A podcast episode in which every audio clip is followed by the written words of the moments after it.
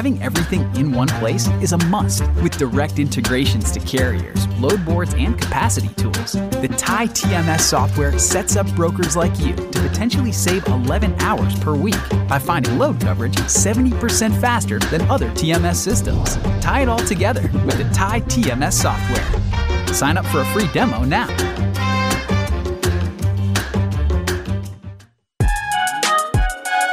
I got friends only wanna talk business. I got expensive, cause winning's expensive. I got expensive, cause winning's expensive. I've been winning all the war. I've been winning all the war. I've been shutting down the stars. I've been shutting down the stars. Welcome to Put That Coffee Down, the freight sales show for closers. My name is Kevin Hill. I'm your host today. We're going to talk about growing a community. We're going to talk about networking. Um, a couple weeks ago, I talked to Emmanuel Pursuta from Four Star Alliance uh, about networking and kind of going on social media, building a network, doing your prospecting from there. Take that one step further and developing your own community. So, we're going to talk about that in just a few seconds with one of our newsletter and TV show hosts and communities writer here, uh, Thomas Wasson, who's in charge of Loaded and Ro- Rolling, which is the enterprise truck uh, fleet newsletter. Uh, if you're not signed up, we will certainly show you how to do that here in the next few minutes. Um, but before we do that, let's do uh, give a shout out to Tai, Tai Software. Tai is the ultimate domestic 3PL solution for LTL and full truckload freight. Tai TMS gives you a centralized platform for sourcing load coverage by connecting you to load boards, rate intelligence, and capacity tools on a single page. To learn more, visit tiesoftware.com. That's T A I hyphen software.com. But let's talk about communities. Let, us talk about you know developing your network, right? And then there's a lot of different methods and definitions to networking. It's not all about shaking hands and just uh, running into random people. We also did a show about three or four weeks back now on the power of referrals. And I encourage you to go back in the archives on Put That Coffee Down and pick that up. Uh, you can find that at tv.freightwaves.com. You can also find it on YouTube as well. And if this is audio only, if you're just listening to us today, you can find it in the show channel or in Freightcast, which covers everything that we do audio wise here at FreightWaves. So, with that, let's welcome right now Thomas Wasson over here. He is the, the leader and communities writer and group leader for loaded and rolling, which is the enterprise enterprise fleet management or enterprise, enterprise. fleet trucking uh, section of the, the newsletter. I'll let him explain what that really means and what that covers here in the next few minutes. Um, but welcome to the show, Thomas. Appreciate it so much. And, you know, we're talking about it like enterprise trucking, um, you know, that's kind of what the loaded and rolling community is. So my technical title is the Enterprise Trucking Carrier Expert here at FreightWaves, and uh, a lot of the community is oriented around truckload. And so FreightWaves has a really good, uh, you know, platform in terms of helping brokerages and shippers. And part of what I do is help bring that information over to folks who are at the trucking and asset side. You know, assets of all levels as well, because you can become it. Any trucking company that starts small will eventually want to become an enterprise carrier. And so, uh, you know, we we do a lot of fun things. Mm-hmm. especially mm-hmm. like macro trends as well as tips and strategies, and then uh, just looking to see like what's going on in the industry So, how do you define enterprise?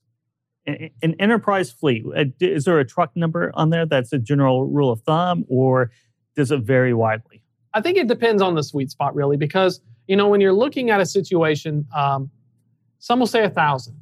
Uh, mm-hmm. So, like when I was working as a team fleet manager, the team SBU, which was the business unit, was approximately uh, around 350 to 400 tractors. Mm-hmm. And so that would be considered a large fleet, you know, because you're you're actually basically having at least five to six driver managers at a customer service team, uh, load planning operations as well. So uh, when we're talking about enterprise, anything over a thousand. You do truly enterprise like the mega carriers. We're talking 2,000 to 5,000 mm-hmm. trucks.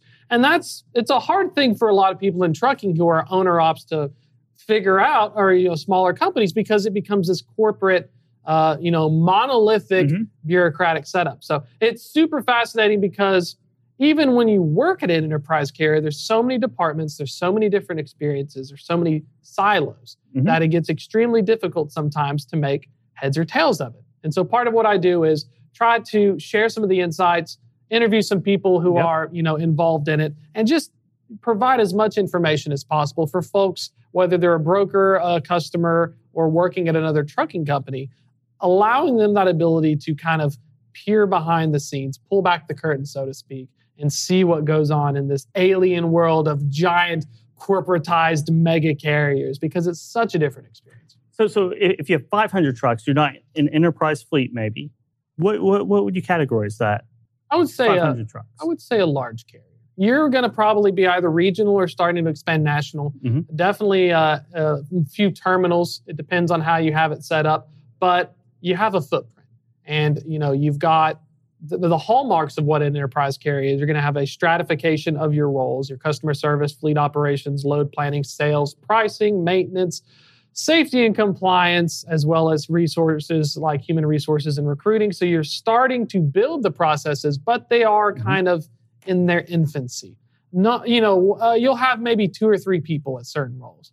You go to a large enterprise level carrier, we're talking a few hundred people. Fleet operations could be upwards of 150 individuals. The recruiting could be upwards of 80 individuals. You've got vice presidents as well as an entire uh, top down hierarchical structure. So, large carriers of 500, you're building the foundations of the structure. Enterprise level carriers, you're dealing with large multinational corporations, Mhm. Procter and Gamble's, Home Depot's, Walmart's. You're able to negotiate your fuel prices. You're able to call up PACCAR and say, "I need 2,000 trucks." You have that.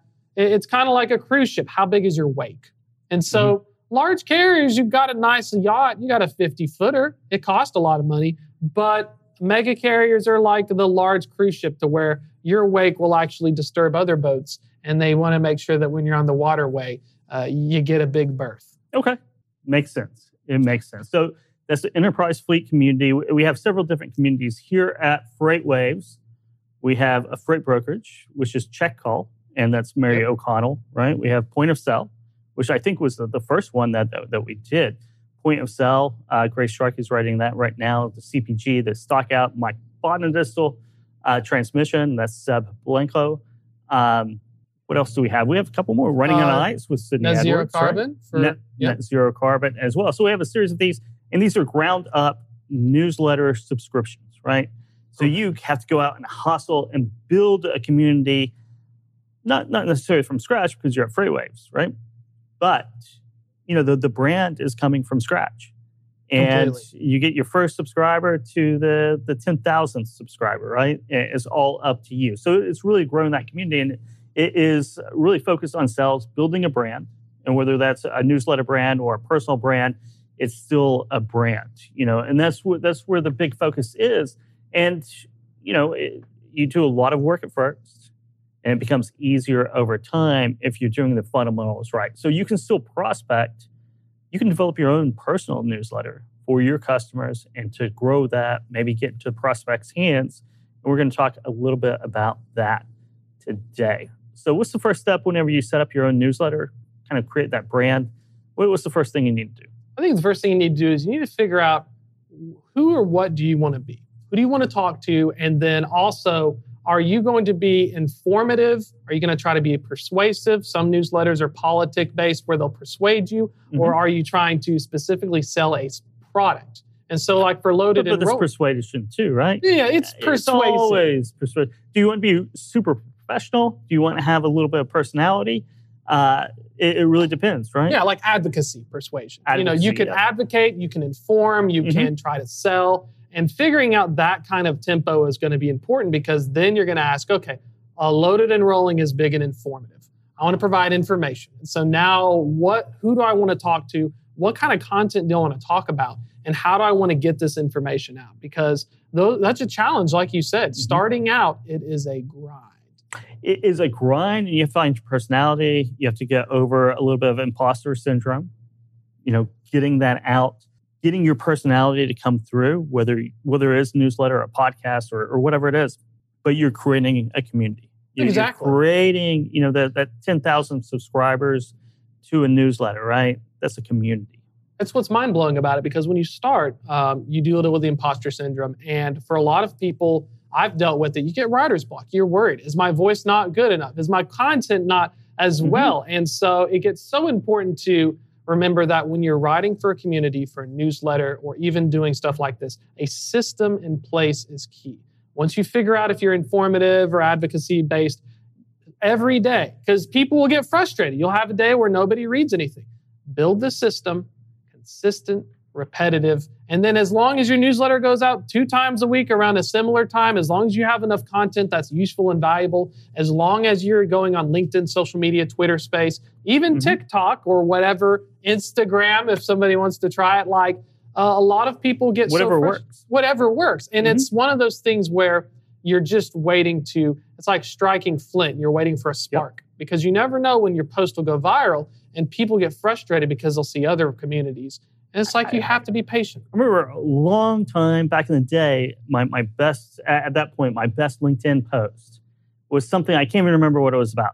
I literally, I can't remember what it was about. It was somewhat interesting, maybe not super interesting, but it went viral because someone came in on the con- comments and, and started attacking me. I, I think it was bid season. It was bid season. That's exactly, you know, I described, oh, we're coming up on bid season. Someone's like, there is no bid season, blah, blah, blah. Like, what? And other people jumped in and started attacking that person.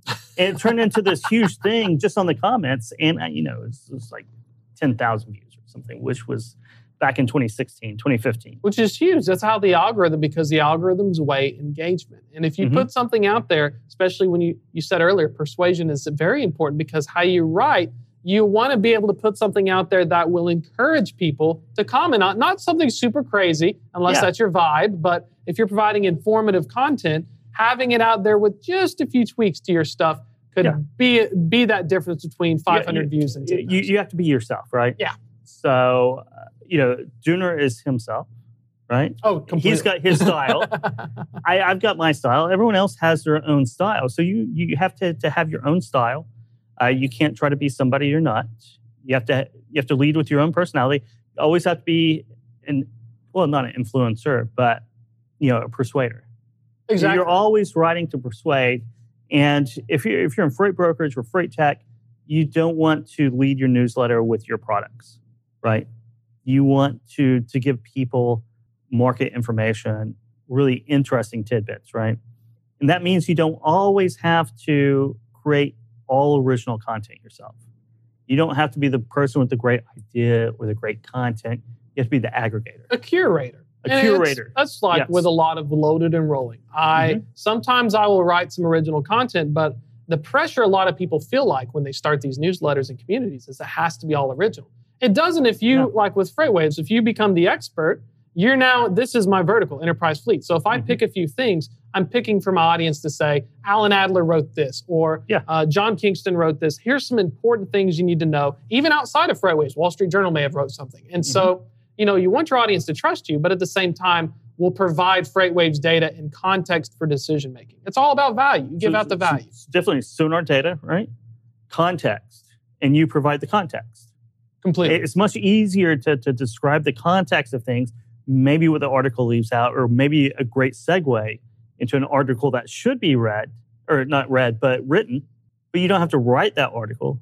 You can just posit the idea of it yeah, and then return to it. It's like when I was again. in school doing my MBA. We would Mhm. write research, but research was very little original. It was citing, citations, and then you cite it, you source it, Yeah. and you talk about it. And a Mhm. lot of my newsletter, something that helps me is the same way. I, I'm not going to come up, I'm not reinventing the wheel. We're not coming up with a new wheel. There's a lot of smarter people out there.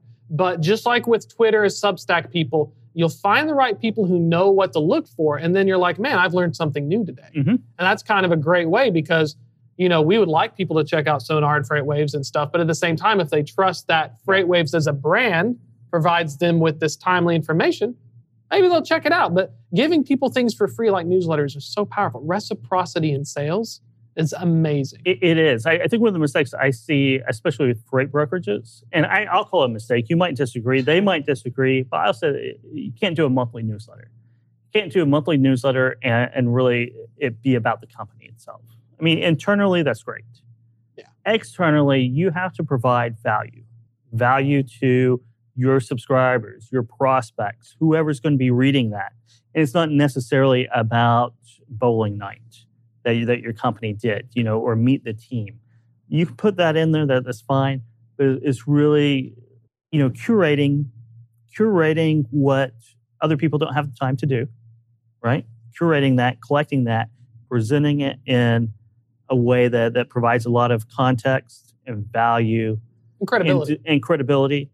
And if you can get to the, the point where you can execute on those ideas or that content that becomes actionable, like directly actionable, that, that's the gold standard. And that's you see that with Convoy with Uber. I used to work at arrive Logistics. They Mhm. had uh, the state of the freight or a weekly updates. Yep. And I mean, you know, like you said, let's not reinvent the wheel. Let's not do Yeah. crazy. Let's just pull what we're seeing and we'll send it out because that's what brokers would do. They'd send those newsletters and forward them to their customers, and the Mhm. customer will get like the Arrive or the FreightWaves or somebody else, and they'll say, "Oh, this is really cool. This helped me." Yeah. And then now they're going to think of you as a credible brand. They think of you as a salesperson. Mhm. Hey, this guy's in the know. He's got the pulse. I trust him with my freight.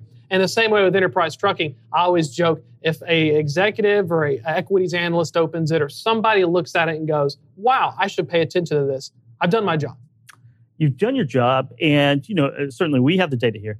A lot of brokerages a lot of freight freight companies freight tech companies they, they do have the data sitting there to, to be able to, to do that. I mean exactly. i back when the eld mandate came through i was tracking i had a call team calling carriers and we were asking about elds and we had a weekly graph and i was like i don't know what to do this. I, I, I it actually was a huge failure because i was trying to sell that data to uh, eld companies as we are coming up in the second half of 2017 Yeah. in that first deadline. And that didn't go anywhere. So I'm sitting on this data. I'm just like, I don't even know what to do with this. So I started publishing a little bit. Uh, you know, I sent it out, and Andrew Lockwood helped me out with it. He's over at Sudeth Global Logistics now. He was with Kinco at the time, and and it just caught lightning. Exactly. It did. I mean, equity researchers were, were calling me up, asking me what was going on because no one else was was collecting that data for, for whatever reason.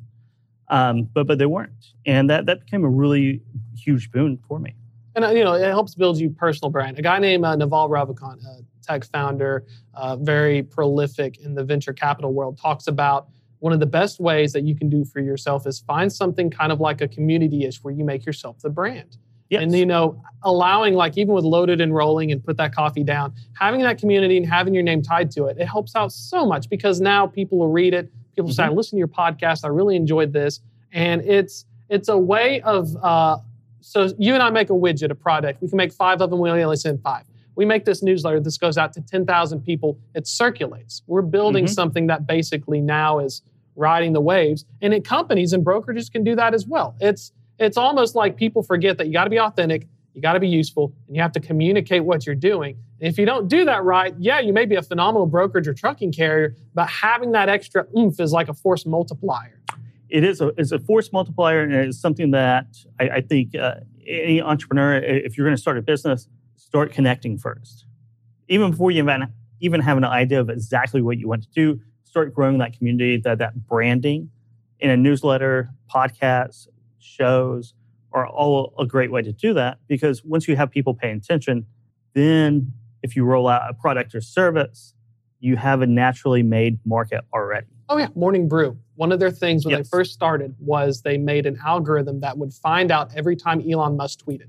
Mhm. And they literally made sure, part of in the interviews, they said, if I'm the first one to reply to Elon Musk, that means that now people are thinking, what's Morning Brew? And they did that for a long time. They were They like did. literally Johnny on the spot talking to Elon Musk. And that kind of thing is how they help build their brand. Now Morning Brew has millions of subscribers. People read it. I read it. I subscribe to it. But, you know, having that kind of idea where you pick the person that who's the person or the expert or who do I want to kind of talk to? Mhm. And like you said, when you're starting out, throw that wide net, connect everybody, but also find who are the thought leaders. I, I look at Craig Fuller's tweets on Freightwaves because Yep. that's something where while I have a small user base, learning on the things that he's looking at and who he's talking to kind of helps me map out who are the Mhm. people that I may need to comment on? Who should I try to engage with or have on for a show? Yeah. Because, you know, when you're starting out small, all it takes is one or two guests and then you kind of help their brand and their brand it's like this mutually you know beneficial you, thing you, you do. Morning Brew uh, or Morning Brew.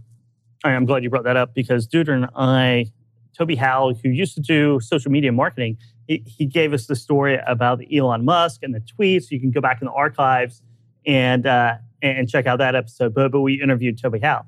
Uh, great interview. I, I, think we've we've interviewed the, the CEO uh, for Morning Brew as well. But yeah, I mean, talk about a, a great a great newsletter company that really started out. You know, learning your lessons from Morning Brew is is a great way to do it. And it was built on the backs of free T-shirts and mugs. They started with campuses and colleges, and they were able to spread it.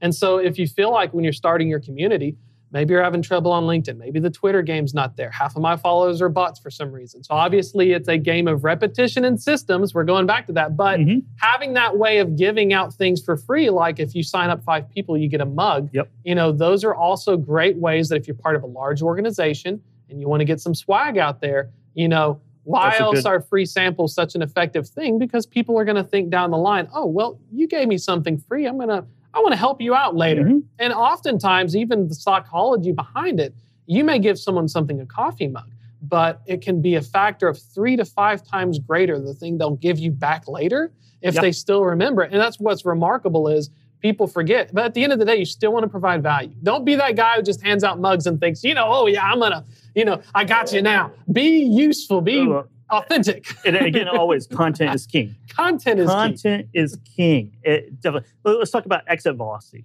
Final thing we'll, we'll kind of touch upon here is exit velocity.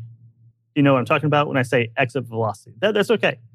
It, it's all the hard work that you do to get the, the first subscriber, the second, third, the fourth, and it just goes slow. You're, you're, you, you question yourself. You're like, am I doing this right? Because, you know, this week only got three subscribers. Oh, or, yes. you know, everything's going really slow. Everything's going until you hit that point. It's an inflection point, like moving inflection, a yes, exit velocity. Pushing a snowball up a hill, mm-hmm. and then you hit this point, and then it just starts. Like what the truck has gotten, they put so much work in it over the yes. years, and now it's at a point where you can see the momentum moving forward, but you forget all those days of grinding. And that's where I'm oh, still yeah. at with loaded and rolling as well as you forget that, you know, that's where the system's in the habit. Because if you break it down into a habit every day, you're increasing your odds of reaching the top. And that's where people forget. It's not a goal to reach the exit. Well, you know, it's a system because that way yes. your system builds you and then you're just pushing that ball down twice as fast. You, you really are, and and it's it's funny that you say with the truck you can really see the exit. It's definitely hit exit velocity, and it is is flying through the air. But no, I remember I, I could see the podcast booth over here, and and all of us, you know, jumping in there with Dooner, uh, you know, doing doing short interviews as they, they were creating the system. He was creating the system to, to do that, and, and same thing a lot of our, our shows started in that podcast booth over there. And that's the hardest transition. But you have we, to enjoy it. That's that's the key, right? Oh yeah, you have to enjoy it. If you're not enjoying writing a newsletter or doing podcasts or or, or, or posting on Twitter, you, you got to find what you really enjoy, and because if you enjoy it, you'll just do it over and over and over again. Yeah, and make it into for a, a lot of people who struggle, make it into a game too. Yeah. Like gamification of your newsletter. Hey, let's see how fast I creative writing exercise. Let's see how fast I can get my topic one out. Let's see how fast I can find this or reply to this tweet. Mm-hmm. Uh, you know, coming up with creative ways because it is. It's a day in day out. It's a numbers game, and it's a slug. You know, it's a you're sitting on the it's corner. A slug. It's, it, a slug. it's a slog at first, right? Until you hit the inflection point, exit velocity, whatever you want to call it. And you'll never know until after the fact, too. So you're still no, going to be grinding, and then afterwards you're like, wait a minute, like I. I heard a few people like, I really liked your podcast earlier. And I was like, holy cow, this is great. You know, and those little things like that, those small well, feedbacks make such a difference. Yeah, if you look at we'll go back to what the truck, right? What the truck is is on its own momentum. But I'm ready for the next inflection point because it's coming soon. Oh yeah. I mean, Dooner is building up to where that next inflection inflection point is coming. I, I can see it. I can see it. It's about to hit. You feel the speed. You, you feel the speed, right? Mm-hmm. So that's really, you know, it's it's all about doing something where you can gamify it. If you can gamify it, you enjoy doing it. You're going to put more time and effort into it. And the people who put the most time and effort into something are usually the long term winners. Exactly. And at the end of the day, if you feel frustrated, look at the skill set. So, like with trucking, if I'm having a hard week, look at what is related macro trends. What are some brokerages doing? What are some the equipment that, you know, yes, yeah. go to the periphery and stay interested because if you can pull from the periphery, you don't feel so frustrated if your main topic. Because if you can show that interconnects, people are going to think, oh, now you know more parts of the game, and you can then keep yourself going, keep the ball moving. And it gives you a really good broad base of knowledge, right? You, you fill in a lot of the gaps. If you go and look at macroeconomic and you kind of piece that all together, you, you really educate yourself and you can turn around and teach your community who are hopefully going to be paying clients and customers at some point down the road because that's how we do that. This is the value. It, it is. It definitely is. But this uh, wraps up for this episode of Put That Coffee Down. You can catch us here on FreightWaves TV, 12 p.m. Eastern Time every Tuesday, and on podcast versions either on Freightcast or our channel, Put That Coffee Down. I got friends only wanna talk business. I got expensive, cause winning's expensive. I got expensive, cause winning's expensive. I've been winning all the war. I've been, I've been shutting down the stars.